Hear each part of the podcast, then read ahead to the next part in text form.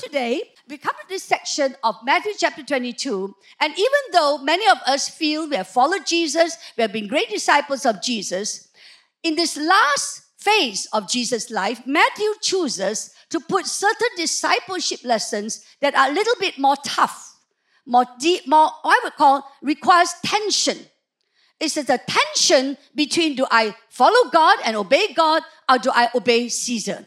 It's a tension. Do I really look at my life on this earth? How do I relate to life thereafter? What about things in scripture that I don't understand? What, what does it mean to obey Jesus? So these are what I call slightly more difficult discipleship issues, and therefore it, it creates a tension within us. So turn with me now to the book of Matthew, verse uh, no, chapter 22 and today we're going to start reading from verse 17 now, it's a really long section 17 to chapter verse 45 but you know something? End of the year is also called staff appraisal and we get our bonus right? So normally i would not I, I love the bible. How many of you love the bible? How many of you believe in reading your own bibles? Praise god. So I actually would love to disciple you where there's no PowerPoints on the word and you only read your own Bible. But I thought to myself, if I do that this year, I may not get bonus, you know, because I've been a little bit mean, right? So I'm going to show you the verses so that I get my bonus. So join me in reading Matthew chapter 22, and we're going to read from the NLT, and we will read from verse 6, 16, actually. Are you ready? Are you ready? Top to, I don't know how Pastor Chu does it. Left to right, top to bottom, whatever lah. Ha? Whatever lah, apapun boleh lah. As long as you read, okay? All right, one, two, three, go. They sent some of their disciples along with the supporters of Herod to meet with him. Teacher, they said, we know how honest you are. You teach the way of God truthfully. You are impartial and don't play favorites. Now tell us, what do you think? Is it right to pay taxes to Caesar or not? But Jesus knew their evil motives. You hypocrites, he said, why are you trying to trap me? Here, show me the coin used for the tax. When they handed him a Roman coin, he asked them, Whose picture are stamped on it? Caesar's, they replied. Well, then, he said, Give to Caesar what is to Caesar, and give to God what belongs to God. Now, here is a powerful, uh, now, first of all, this thing, three questions are asked. You know, I, I, I disciple my young people with this phrase there's no such thing as a stupid question. Only stupid people never ask questions.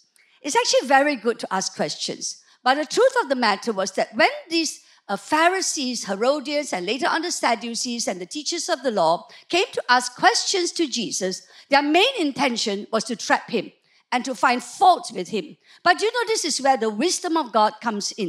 Even for critics who give us questions to, to trap us, even in that, there's always something to learn. And so, one of the great truths, uh, very quickly in passing, is a great discipleship lesson to get out of chapter 22 is this do not be afraid of questions. Be like Jesus. Allow people's questions to deal with our inside motives, the thoughts, the clarity of our mind. Maybe our thought process are not as clear as we think it is. So allow people to ask us questions. Now, to be honest, I'm glad the Pharisees, the Herodians, the Sadducees, and all these people asked these questions.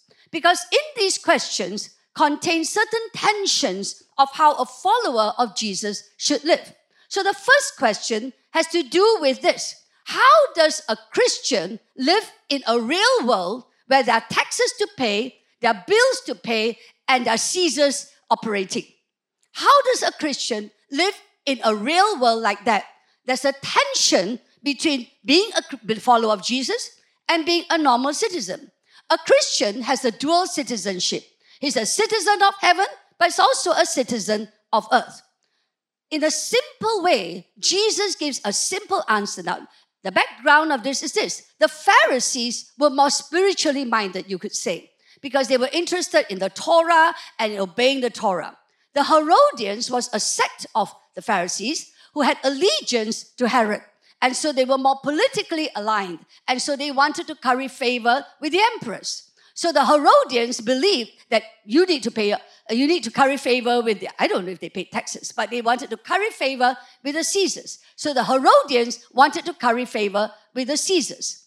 And here was the Pharisees who despised the Herodians and felt that they were truly not the right type of religious people. And they felt that paying taxes was not something a Pharisee or a religious man need to do. As long as they followed the Mosaic law, they would be fine with God. They'd be justified with God. But here is Jesus. And very cleverly, that, that's why I tell you something, a good news, all right? This one you don't have to pay me extra. Don't pay me bonus, also I give you. God has the greatest wisdom in the whole wide world. If you are a follower of Jesus, you have the wisdom of God. Amen? So turn to your friends Are you a follower of Jesus?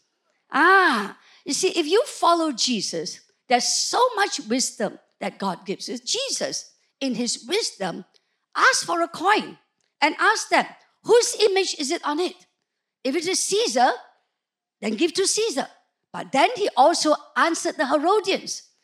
If you are only politically aligned, do not forget that there is a God that you have believed in.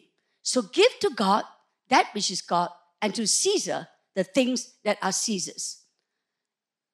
That is why in Romans chapter 13, you know, the apostles, the disciples of Jesus Christ, were so well tutored in this tension between a real world and the world of the heaven, the spiritual world. They were so well tutored that I believe it's because of this intense understanding and discipleship that Jesus gave to them that by the time they wrote the epistles, they were very clear.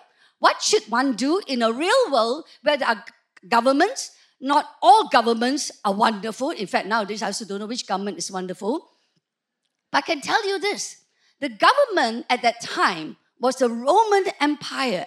Now, in Netflix, they have a series on the Roman empires. It is a horrendous understanding of the Caesars. They were crazy people, they were mad, they were, they were, they were insecure, they were tyrants, they were anything but good. So when we read these scriptures, do not read it with the lens as if there was a perfect government. And do not say to ourselves, oh, of course Paul can write like that. Of course Matthew can write like that. Of course Jesus can say like that. Remember the most repressive form of government and the most tyrannic, tyrannical, autocratic form of government existed at the time. In fact, the question I began to ask God was this Why did Jesus come on earth and the Christian church was gave was born at the time of the most repressive and oppressive of governmental systems. One simple truth. Again, remember the wisdom of God. If they can shine under such darkness, you can. That was God's answer to me. If they can shine under such darkness, you and I, in today's great democracies, have no reason to even talk about not shining. That is the wisdom of God. God knows even what season to give birth to his church. And don't forget, when he gave birth to the church, it was not one million people became Christians. It was only a handful. 12 disciples, 120, 500, 3,000. What is that compared to the Roman Empire with millions? Nothing. And yet, in the midst of that, how would their light shine? How would they manage this dual citizenship? The citizen on earth and the citizen of heaven. How would they live in the tension of a government that's repressive, taxes that were not good? How would they live in that context? Paul states it everyone must submit to governing authorities. For all authority comes from God, and those in positions of authority have been placed there by God. Now, we all don't like to hear these things, but these are truths that God wants us to in, embrace if we are going to shine as light. And it goes on. So anyone who rebels against authority is rebelling against what God has instituted, and they will be punished. And it goes on to say, pay your taxes too. For the same reasons, for government workers need to be paid. They are serving God in what they do. Give to everyone what you owe them. Another time, Paul says, pay your taxes and government fees to those who collect them, including your assessments, your uh, whatever else that is and give respect and honor to those who are in authority. Now, I want to show this picture because we are living in a time when there's so much things, protests going on in the world. I think Hong Kong is not the only country that is experiencing great protests. You know, yesterday I was looking at the news. It's happening in Chile, it's happening in Lebanon, it's happening in Argentina, it's also happening in Iraq. But Hong Kong is a peculiar case because we never expected it to happen in Hong Kong. I don't have an answer for you. It's, you know, when, when we ask ourselves, what would we have done if we were in Hong Kong? I don't think I want to stand here. I have my thoughts, but I will not do it in public to you. This, lest I get stoned. Remember, I still want my bonus. Um, I want my bonus. Uh, so I'm not going to share it in public. I have my opinions. But in the midst of this crisis, the only, things, the only thing that we need to ask ourselves is how do we obey God and yet live in this kind of situation? Actually, that to me is not the most repressive of governments. It is not. So I'm not going to say this, but I want us to look at 1 Peter 2, verse 17. In 1 Peter 2, verse 17, again, it's a uh, parallel passage to Romans 13.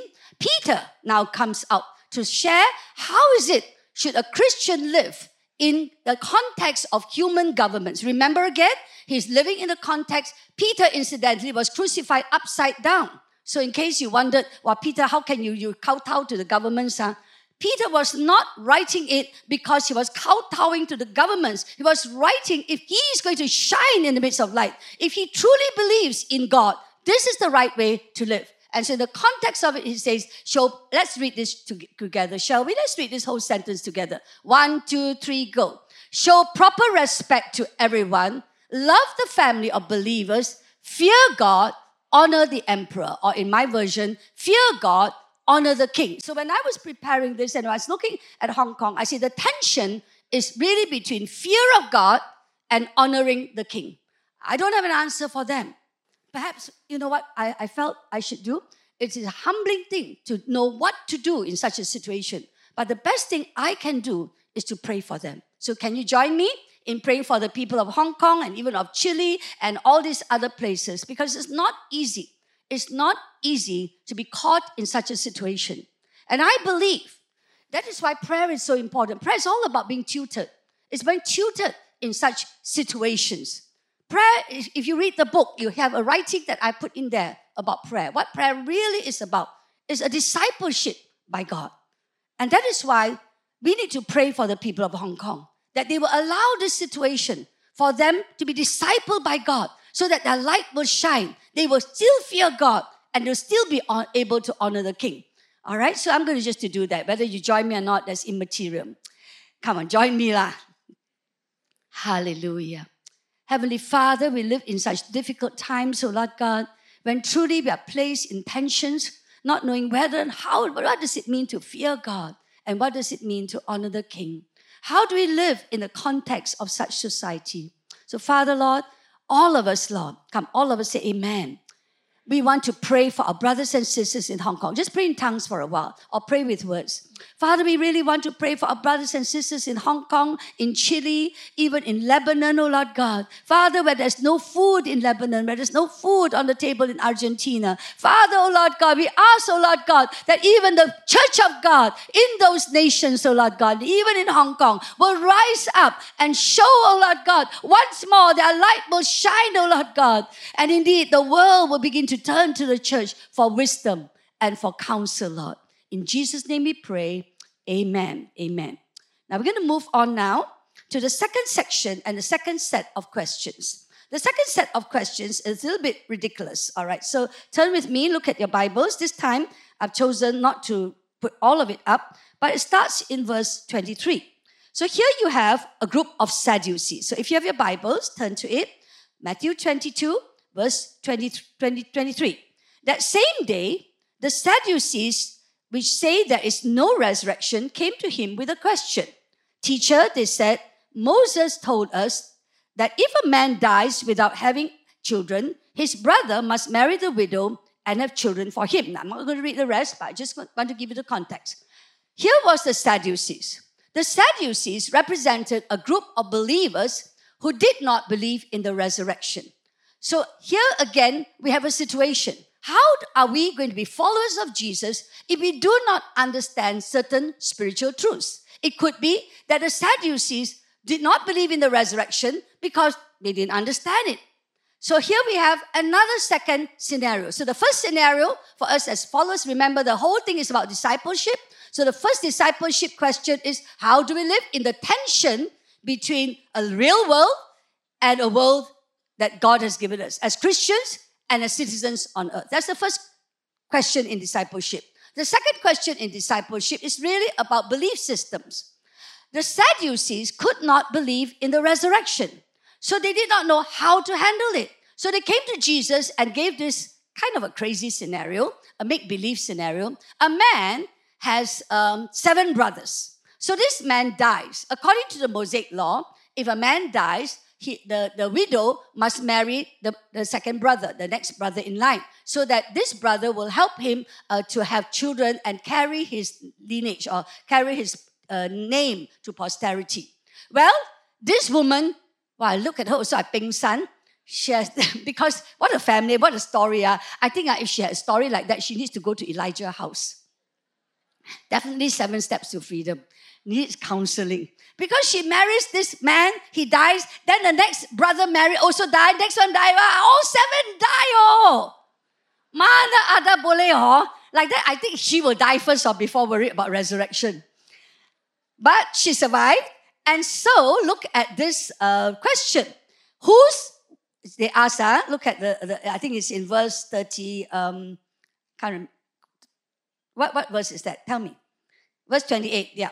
She says, Now then, in the resurrection, whose wife will she be? Since she married all seven. I like Jesus' answer. I like Jesus' answer. Whenever we come to a perplexity of the spiritual world, to scriptures of God, to things of God that we do not understand, and we, yet we want to be a disciple of Jesus Christ, we must not think of the most complex situation and then make it say, you see, so impossible. I think this is not true one. I love Jesus' answer. Everybody says, if you follow Jesus, got a lot of wisdom one. Nah, I know you see the one. Huh? Mm. Look at Jesus' answer. He said, Jesus replied, Your mistake is this you don't know the scriptures neither do you know the power of God. That is always the root problem of many of us who cannot embrace certain truths. Actually, very often when people come to us and give us uh, some difficult, difficult question that they think is so impossible, how can I be a Christian and believe in this? The chances are they haven't even read their Bible. And that's why it seems difficult. The second thing is that having read the Bible, we limit God to the ways men think. And we limit the power, the ability, the genius of God. That is the problem. So I like the way Jesus answered them. I look at how Jesus answered it. So he says, You do not know the scriptures and you don't know the power of God. For when the dead rise, they will neither marry nor be given in marriage. In this respect, they will be like the angels in heaven.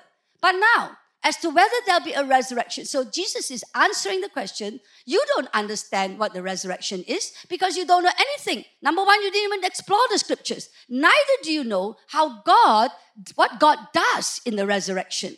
So it says, as to whether there'll be a resurrection of the dead, haven't you ever read about this in the scriptures? Long after Abraham, Isaac, and Jacob had died, God said, I'm the God of Abraham, the God of Isaac, and the God of Jacob. And let's all say this together. So he is the God of the living and not the dead. Everybody say, My God is the God of the living and not of the dead. And not of the dead. Now, this is such a powerful truth that when I read this, I felt a very important thing, therefore, I must also be wise. Here is a discipleship moment. In this church, we teach a lot about the cross, but we hardly ever teach about the resurrection. So I'm going to give you a little short, simple, as simple as I can do it, uh, understanding of the resurrection because Jesus is saying you must understand the resurrection. In fact, the resurrection is the key to our Christian life. So I'm going to talk about the resurrection, all right? Everybody say the resurrection. You see, if you don't understand the resurrection, you'll be like the Sadducees. You'll be very sad, you know, because it's only about this life. That's why they're so called Sadducees. They're sad, you see. Ah. Amen?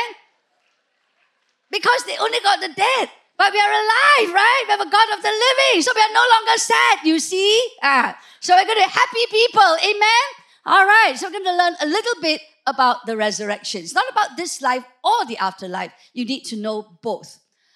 First of all, the best place to understand the resurrection, and you want to go back, I know that cell groups are still functioning, you should go back and study about the resurrection in 1 Corinthians chapter 15. There are two chapters uh, that are in the Bible that are very good about resurrection. One is in 1 Corinthians chapter 15, one is in John chapter 11, where Jesus says, I am the resurrection and the life. Whoever believes in me, even though he dies, yet shall he live. And whoever believes in me, even as he is alive, he shall never die. I thought that's such a powerful chapter. In fact, when I read that chapter, I can understand how powerful this is, But Jesus purposely waited for four days to make sure, very sure, that Lazarus had died. Why? Because when Jesus came in and called out the name Lazarus, wow, life came to earth from the dead. What a powerful historic moment.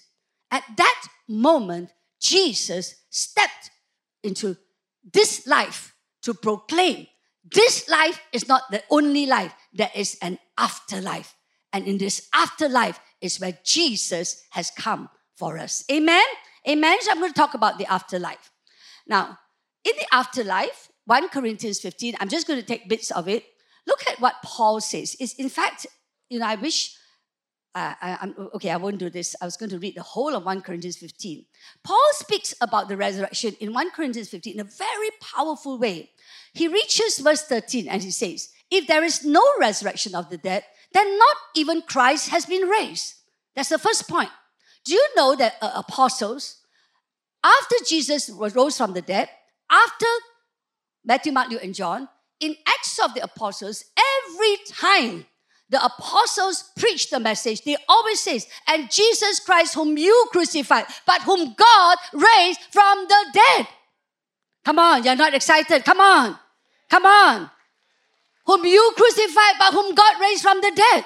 In fact, the resurrection of Jesus Christ is the proof that he has won victory over death. The resurrection of Jesus Christ is the proof that sin has been dealt with. The resurrection of Jesus Christ is proof that Satan has been defeated. Without a resurrection, Jesus has not won a victory. That is the truth. Amen. That is why I, I, I must say I feel a little bit unhappy that we do not teach about the resurrection. So I decided I'm going to take opportunity. This passage is about resurrection. You like, don't like, give me bonus, don't give me bonus, so I'm going to teach. Because it says here, if Christ had not been raised, our preaching is in vain and your faith is useless. If the dead are not raised, then Christ has not been raised either. In fact, in Colossians, that powerful prayer, you know, um, he was a visible image of the invisible God, the firstborn over all creation. In that whole section, I love Pastor Elder Kunta. He always uses that section, which I love. And then he goes on to say, He is the firstborn from amongst the dead the firstborn from amongst the dead, so that it because he's the firstborn amongst the dead, we will be the second-born, third-born, millionth-born, 200 million born. He has supremacy over everything. It's because Jesus has risen over from the dead that he now has supremacy. Amen?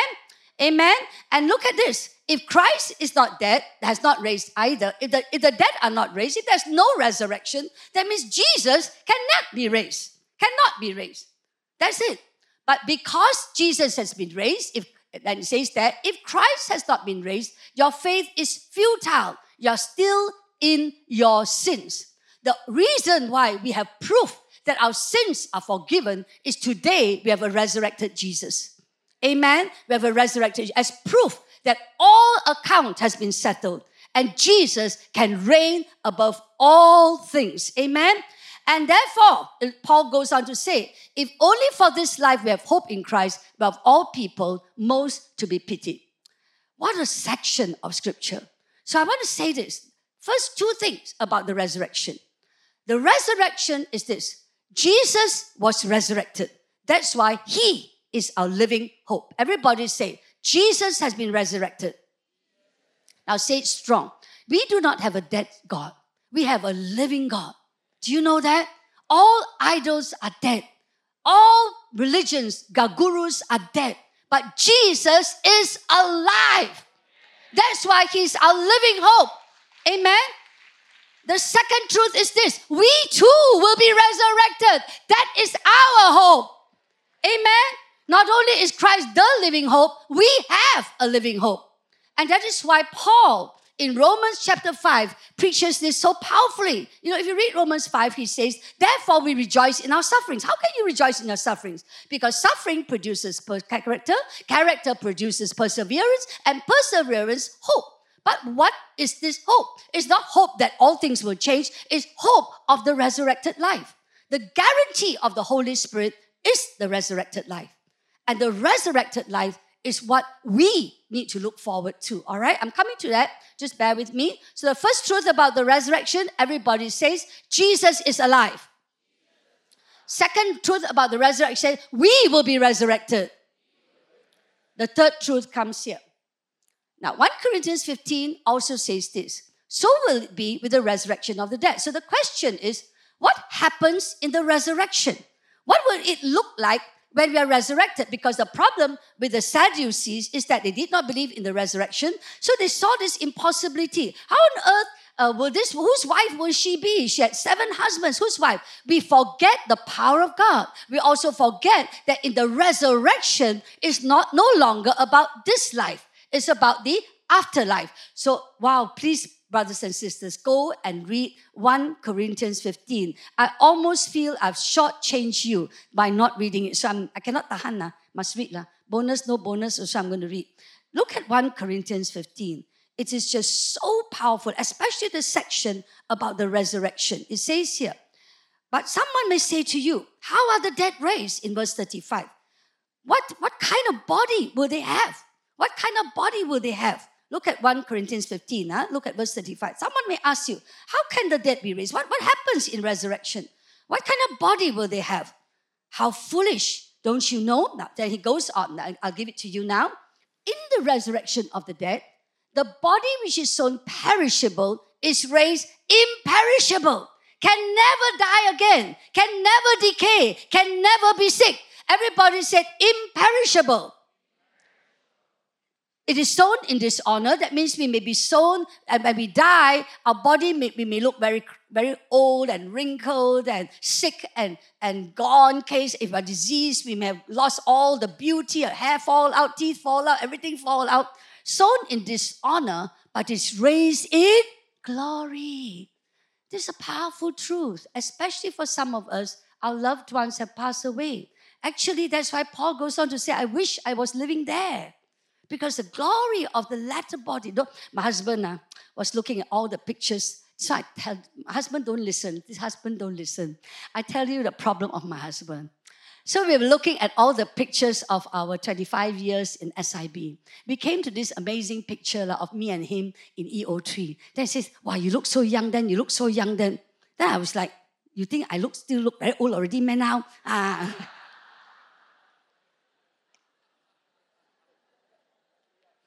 Never mind. In the resurrection, sown in dishonor, but raised in glory. Yeah, Uncle Kuntat, yeah? Raised, uh, raised. So turn to your husband and says, I'll be raised in glory. Don't worry. It's sown in weakness. It was raised in power.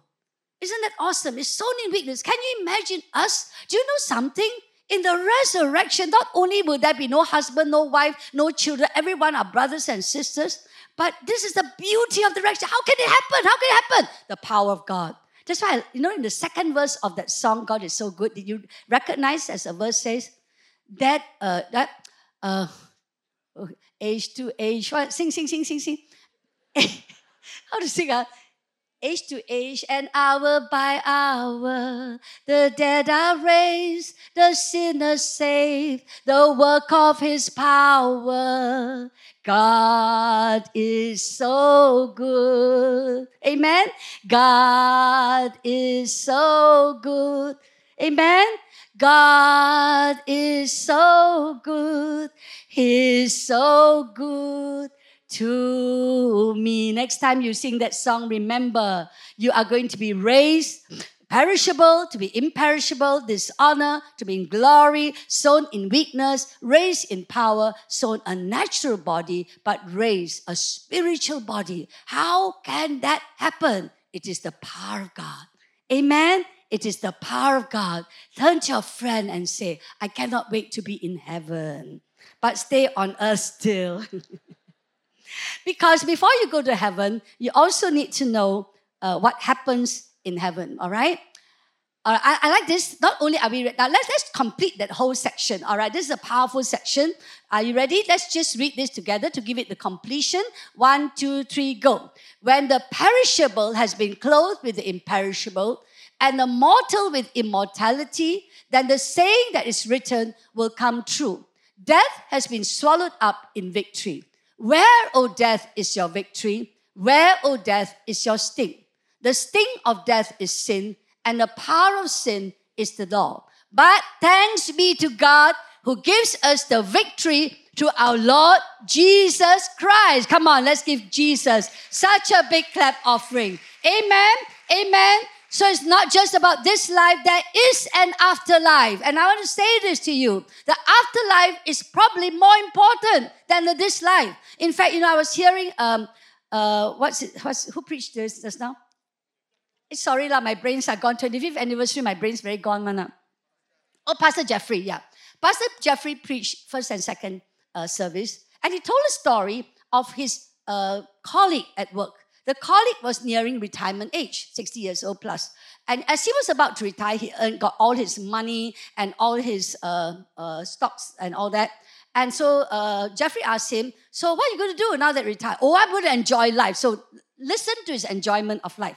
His enjoyment of life is I'm going to have a girl every night, a different girl every night. I thought one girl also, my husband's so tough already, a different one every night. I, I don't know it's called enjoyment or not. Anyway, he said, Oh, but won't you worry that you might have AIDS and you might have venereal diseases? He said, What does it matter? I'm going to die anyway, so I have AIDS and then die lah. Ah, here is a man who thinks that life is only about this life. There is an afterlife. So, why is the resurrection important? Not only that we will be resurrected, but also come to this other point. Okay, let, us just do this one. This is the nice part. In this life, we will be mortal. In the afterlife, we will be. In this life, we will perishable, but in the afterlife, we will be imperishable. In this life, it's a natural body. In afterlife, it will be a spiritual body, and I like to add a glorious body. Now, the resurrection, therefore, has three points already so far, right? In the resurrection, we need to believe in it because Jesus is alive. Amen? And the true victory of Jesus Christ is because he has been resurrected. The second truth about the resurrection is that it's not just that we believe him now, but we will be resurrected. Amen? We have an living hope.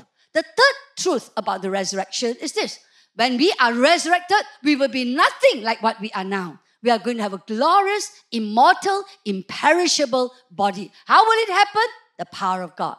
The fourth truth about the resurrection is this, and Paul talks about it in Second Corinthians chapter 5. In fact, in Second Corinthians chapter 5, another very good chapter on the resurrection, Paul talks about I long to be with Christ. I wish I'm not in my body. I would rather be in that heavenly body. I have this tension whether to be with you on earth or to be with God who is in heaven. So he talks about that. But he also states a very important point. So maybe turn with me. Let, let me read a little bit more, all right? More than just what I've given you on the on the screen. Look at it in Second Corinthians chapter 5. And I'm going to read from verse 6. Therefore, we are always confident and know that as long as we are at home in the body, we are away from the Lord. So look at him. He's looking forward to being with the Lord. As long as we are in the body, we're at home, we're not at, we're away from the Lord. We live by faith, not by sight. We are also confident, I say, and would prefer to be away from the body and at home with the Lord. So his eyes are fixed on the afterlife. That's how he lives. So we make it our, our goal to please Him, whether we are at home in the body or away from it. For in verse 10, we must all appear before the judgment seat of Christ, that each one may receive what is due him for the things done while in the body, whether good or bad. Now, this is it. We cannot just think about the resurrection as just glorious bodies alone.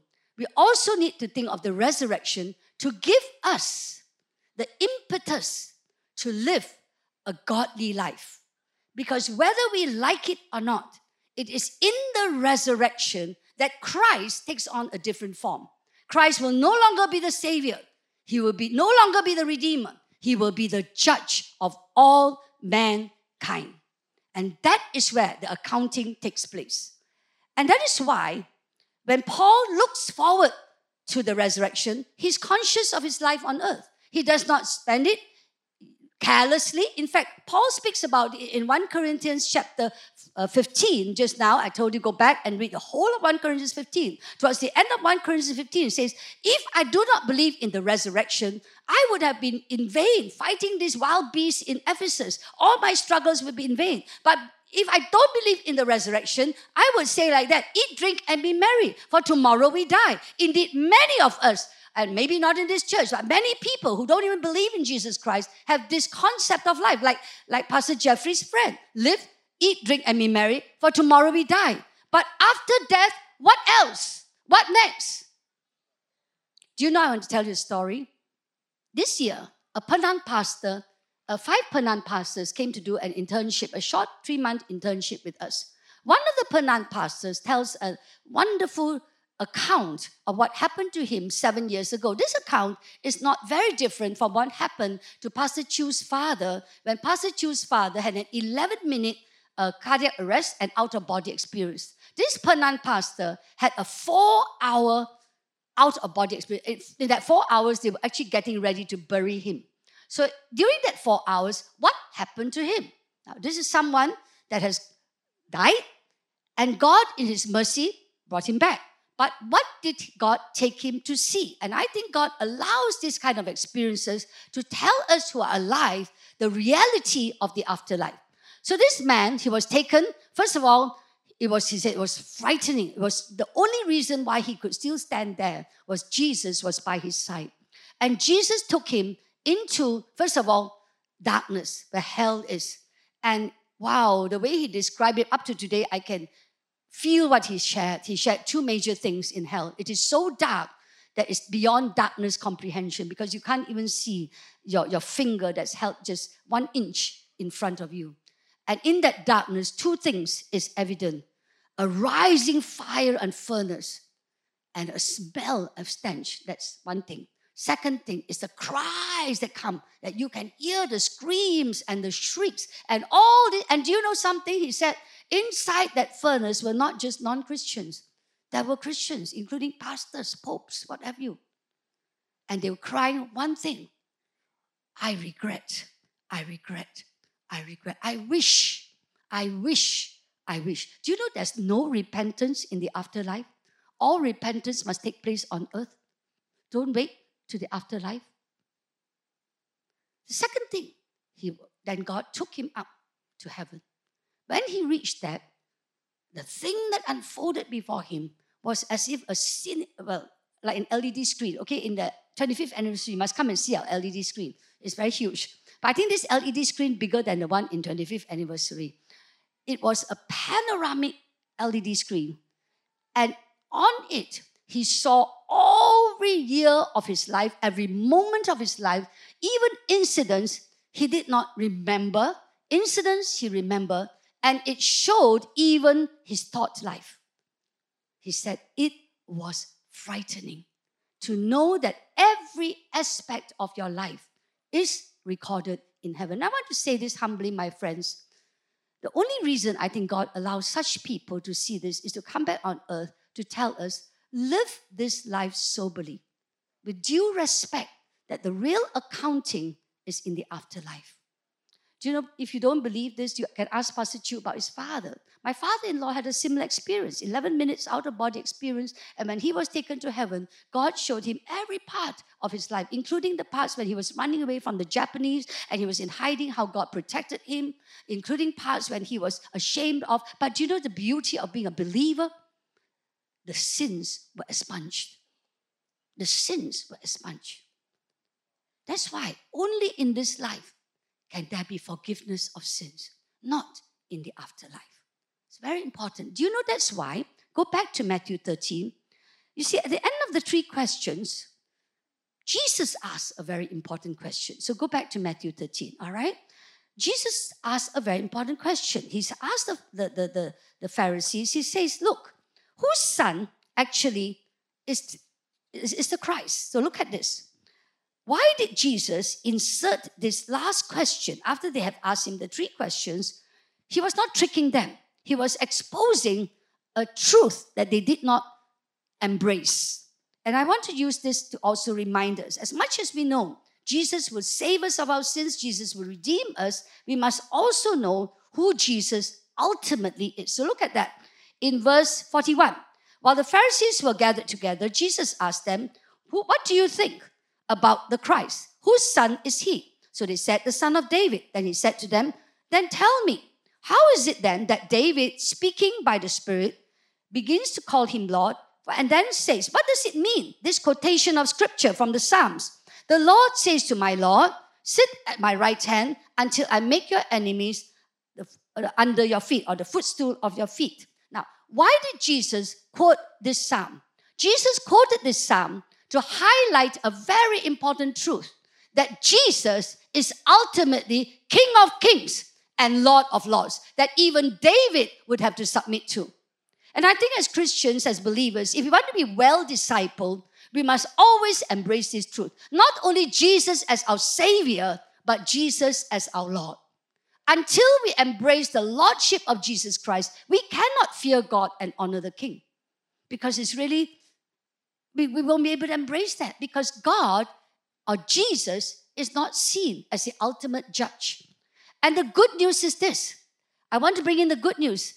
John 3, verse 16 and 17. For God so loved the world that he gave his only Son, that whosoever should believe in him shall not perish, that means shall not be judged, but have eternal life, life everlasting, resurrection life. And then he says, For I did not come into the world to condemn the world. So the first coming of Jesus is not to be a judge, but to forgive. But he goes on to say, But for anyone who does not believe, they stand condemned.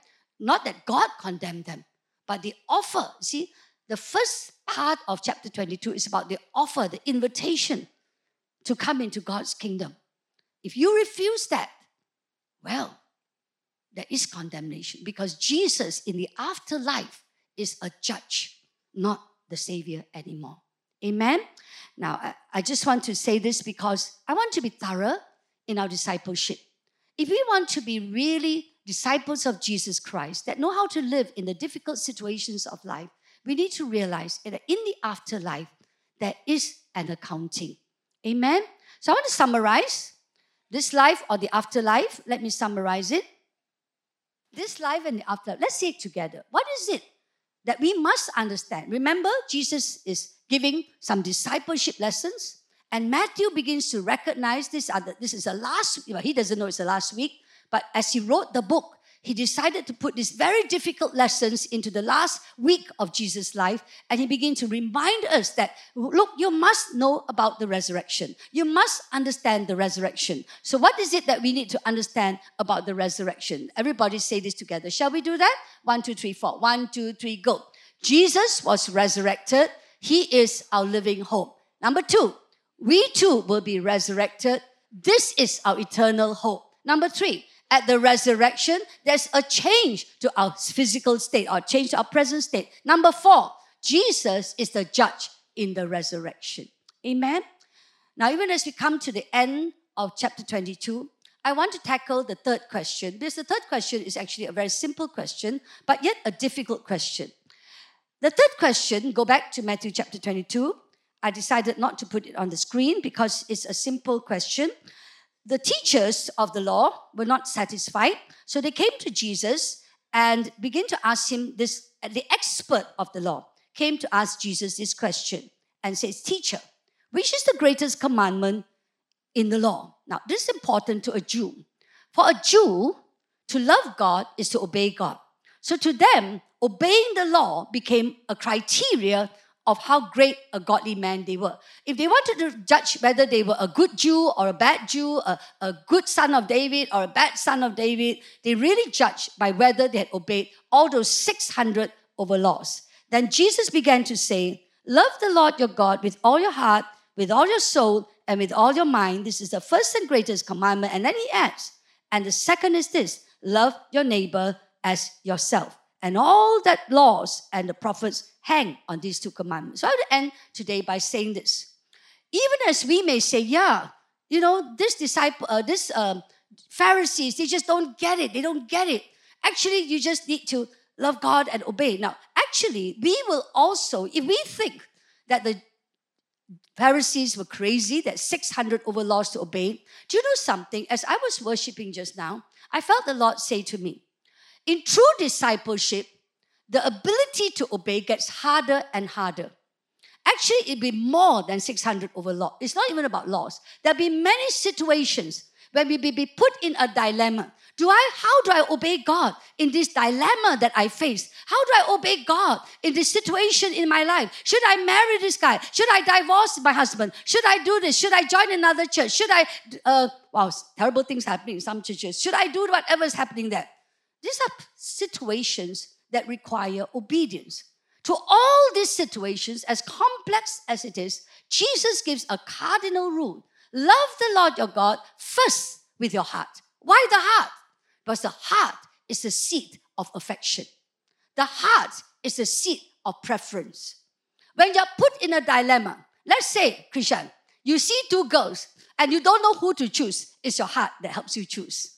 It won't be your mind, it won't even be your will. So the heart is the seat of choice. The heart is the seat of what I call preference. Do you why Jesus says, love the Lord your God first in your heart? Do you prefer Jesus to all these things? Then your will, the soul comes in. Then you will be able to act out of the will. Because you do not prefer Jesus, actually your will have no willpower. And therefore, the mind, once the will has no willpower, the mind goes into this conflict. Ay, how to obey? I cannot obey one. This thing, how to obey such a thing? So I'm going to end by telling a story of the 25 years of SIB, just one story to illustrate this point. There are many stories. You must buy the book. Incidentally, you should also get the merchandise. You get a lot of stuff is coming out. You must get the cups. The cups are awesome. And you must bring visitors. The visitors get a different type of cup from everybody else. Oh, yes. Now, come on, bring your friends, all right? Now, in the, the book, we tell the story. In the, in the production, also, we tell the story. But I will tell you my version of it together with Elder Kuntat's version of it. You see, when we were a very, very small church with only 120 people, we have very limited resources and very limited savings account. The problem was that we were in uptown Damansara. Did you know the story of our beginning? You must come and hear the song. All right. Evan is laughing because that's what the musical is about. And we had uh, the numbers 120 was getting a little bit crowded. And in that situation, we needed to look for another building. So we went all around to look for buildings. And do you know that um, finally we found a building, and the building cost 1.3 million. How to find 1.3 million? Huh? But do you know what happened? God miraculously gave us the money for it. So we got the building. Even to get the building was a difficult thing because we had to challenge uh, some big tycoons who wanted to buy that building as well. And the and the owner of the building actually wanted to sell it at a better price to some bigger tycoons. But he walks into a prayer meeting and he says, I cannot challenge, I can challenge men, but I cannot challenge God. Oh, you must go and read that story. Go and read that story. It's inside the book. And then, so then after we, he let us buy the building, we only have enough money in our fixed deposit for the down payment. Actually, we don't even have enough money to pay the stamp duty. You know, later on we decided, we discovered but that we didn't know because we were so blown away that he sold to us. We're so happy, you know. Wow, he sell us the building, sell building, he obey, he, he, he, he man and believe in what, what did he say? What did he say? I cannot uh, disobey, uh, what, what? I cannot fight against God, I can fight against man. Wow, such a glorious truth, you know. We also, wow, wow, wow. Then the reality strikes. Where to find 1.3 million? Uh?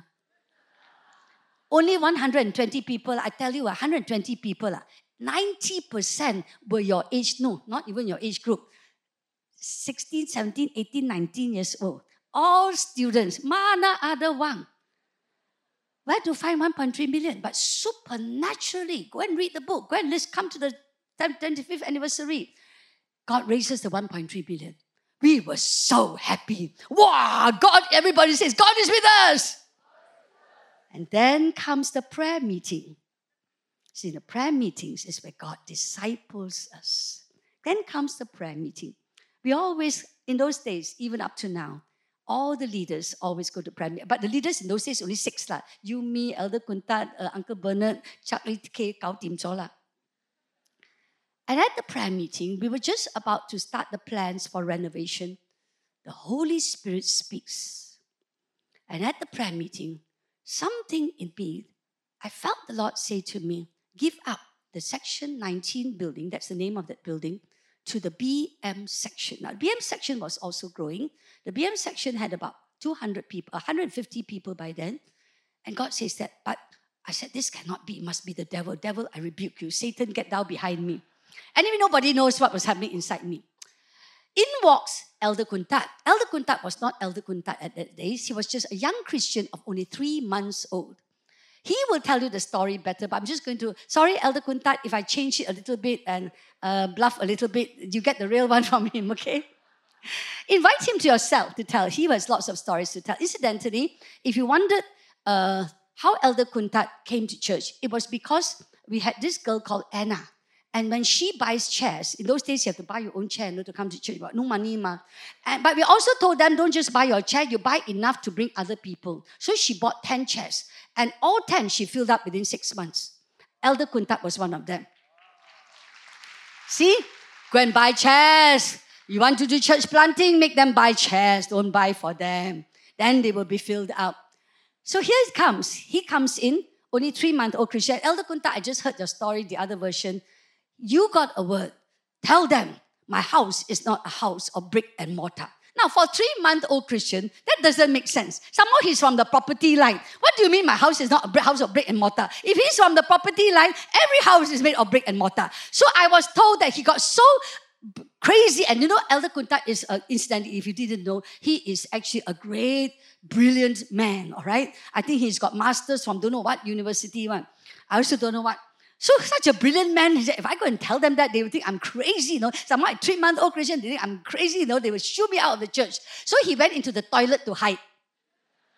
In the toilet, as he hid, I heard the story. I, Elder, if it's not true, tell, tell, tell, tell them it's not true now. But that's what I heard. But Elder uh, Pastor Chew told me secondhand. That's why no good on secondhand. I wasn't there at the prayer meeting, ma. So he hides in the bathroom, and still the guys go, go and tell them. That's obedience, right? First obedience. Go and tell them, even when it didn't make sense. How can you, three month old Christian, tell these elders some more? At that time, praise God, we were not yet called pastors, so I think got more courage. Nobody was a pastor, everybody just normal.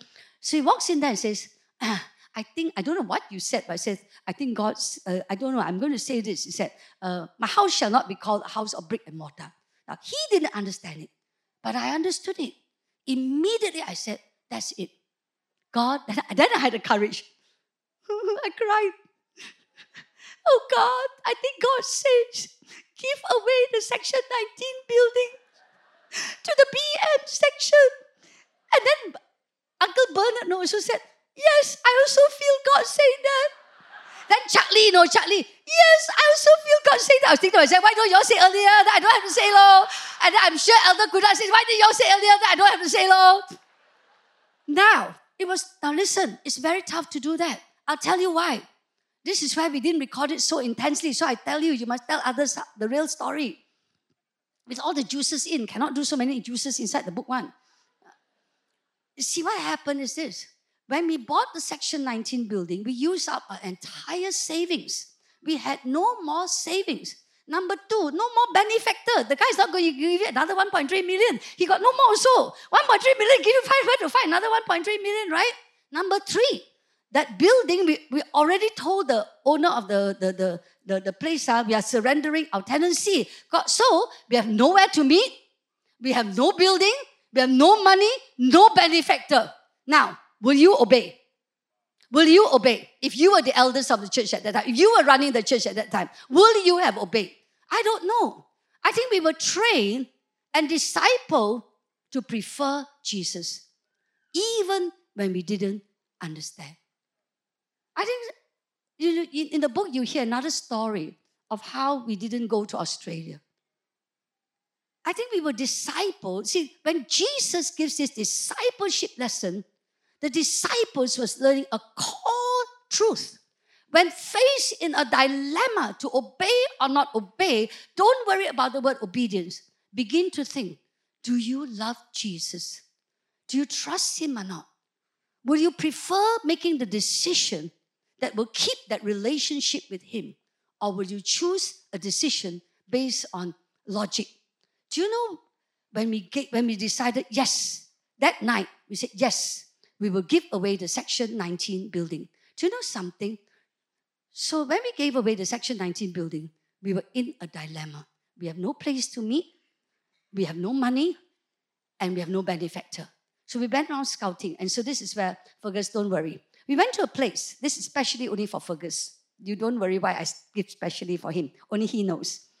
We went around and went to a place in uh, PJ. We found the building, but it had many pillars. But you know what? Suited our budget. Our budget that we cannot rent a place more than $5,000 a month because we don't have the congregation size to do it. But the guy refused to lend it to, uh, rent it to us. He insisted on 5,005. But you know something? We, by that time, knew that God, whatever it is, we don't have 5,000 and we're not going to give extra 500, even though we probably can find it. But we left it because God was leading us to a better building. So Elder Kuntat, who now by now feels very guilty that we lost the Section 19 building, took us to see CP Tower and the rest is history, which you must go and read the book and find out. Or come to the 25th and find out. But I'll tell you, I want to end on this point. Discipleship is about walking into the miracle moments of God. To walk into the miracle moments of God and to see our lives transformed, it requires a faith in God that's not just called faith, it's called love. It is love that will give faith, and faith that will build love. And out of this comes obedience. Because we gave up the section 19 and came to CP Tower, our destiny changed. Our target group changed, our positioning changed, everything changed. And because of that step of obedience, today you are here in this building. Amen. Amen. So I end by saying, don't worry about obedience first. Think of loving God first. Amen. Followers of Jesus need to, everybody, look at this. This is the discipleship that caused the disciples to change the world. They changed the world because they feared God and honored Caesar. They changed the world because while they lived this life faithfully on earth, they always knew there was an afterlife. These disciples changed the world because they loved God first not obey God first. They loved God and loved others. And they changed the world because they did not just follow Jesus as Savior, but they knew that Jesus would one day be Lord and Judge of all the earth. So, SIBKL, as we enter the next 25 years, let's all say this together. I want to fear God and honor the King. I want to live this life and I want to have the life after. I want to love God and love others. Jesus is my Savior, but He's also my Lord. Jesus is my Redeemer, but He's also my Judge. Amen. And if we live like that, we will know how to live life in its tension. Amen. Let's stand, shall we? And sing the song, God is so good. God is so good. Let's sing this song. Oh, maybe we should sing the second verse song, age to age. Yeah. Behold the cross, age to age, and hour by hour.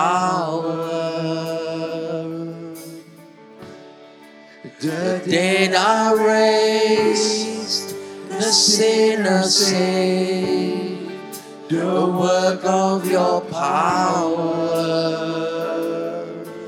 God, Come on, let's thank the Lord. Shall we do that? Let's thank the Lord and give Him all the honor and all the praise. God, You're so good. God, you're so good. You're so good. One more time, let's sing to the Lord.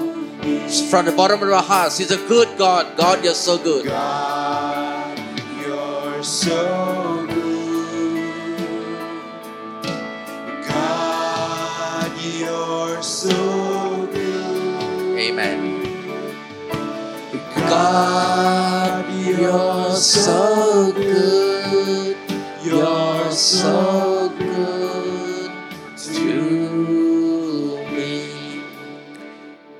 You know, at the end of the day, even coming to the 25th anniversary celebration on the 17th of November is only an event. Event come, event go. But more important is what is deposited after the event. It's the same for the sermon that Pastor Lee Choo has just preached.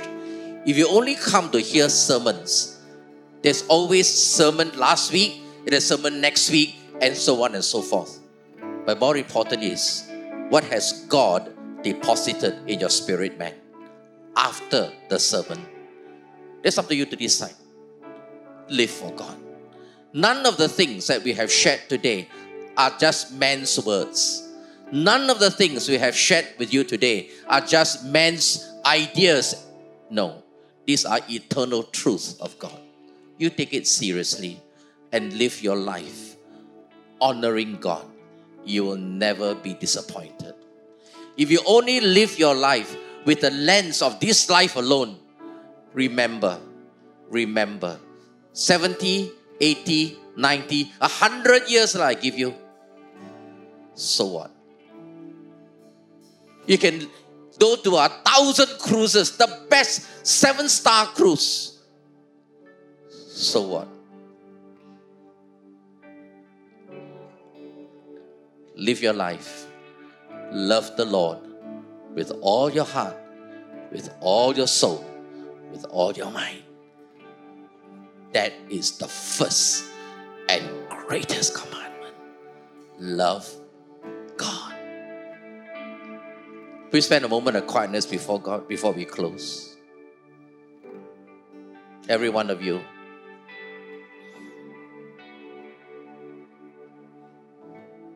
Love God, friend. Love God. Just love Him with all your heart. Love Him. That's all the word requires from you. Not your substance, not your money, not your time. No. Not your giftings. Love Him.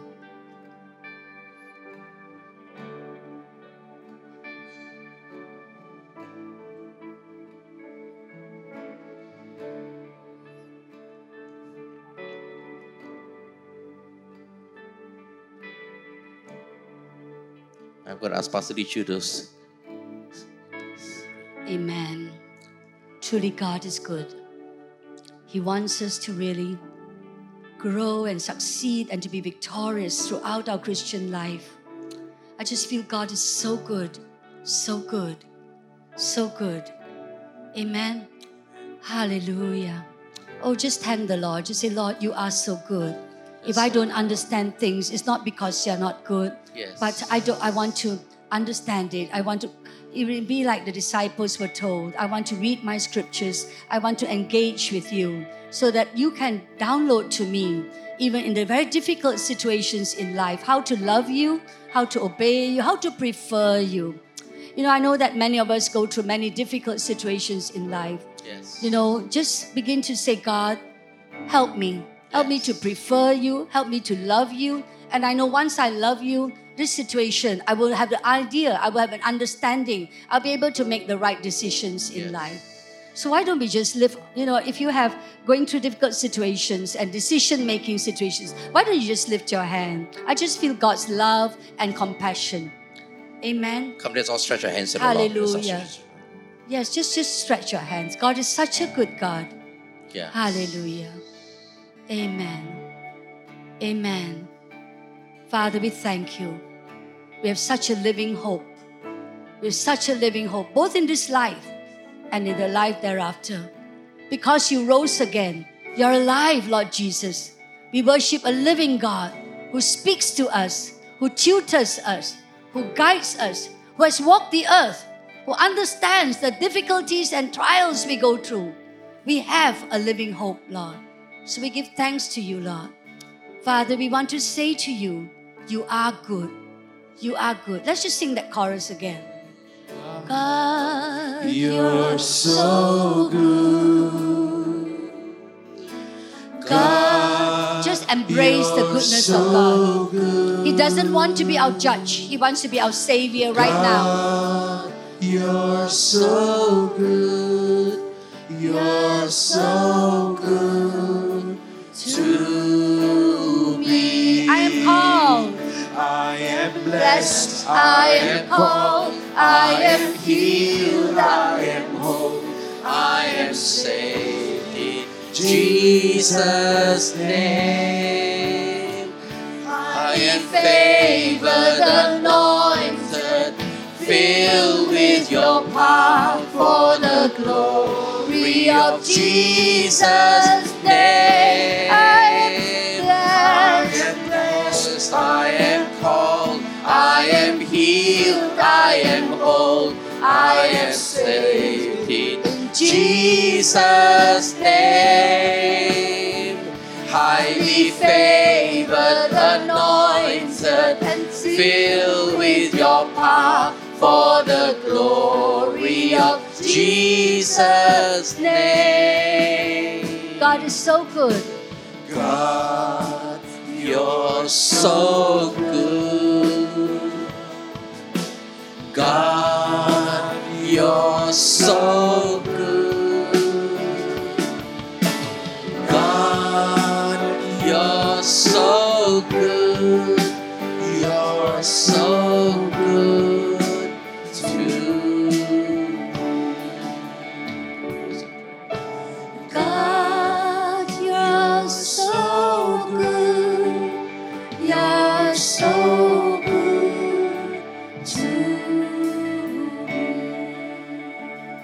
And now, Lord God, may the love of God our Father that flows into us an eternal fountain of love, may the grace of our Lord Jesus Christ and the fellowship of the Holy Spirit be with us all until we meet again. And all God's people say, Amen. Thank you so much for coming. Praise we see God. you next God bless week. you. All right, Have we a bless you. wonderful, wonderful week.